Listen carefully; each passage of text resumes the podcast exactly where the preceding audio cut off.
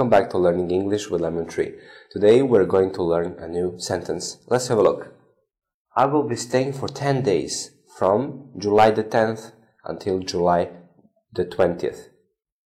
I'll be staying for ten days from July the tenth until July the twentieth.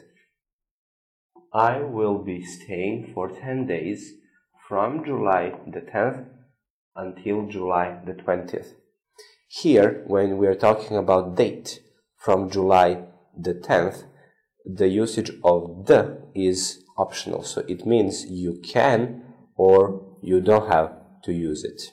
So you can either say from July tenth or from July the tenth. I'll be staying for ten days from July tenth until July twentieth. Thank you for watching. See you in the next video.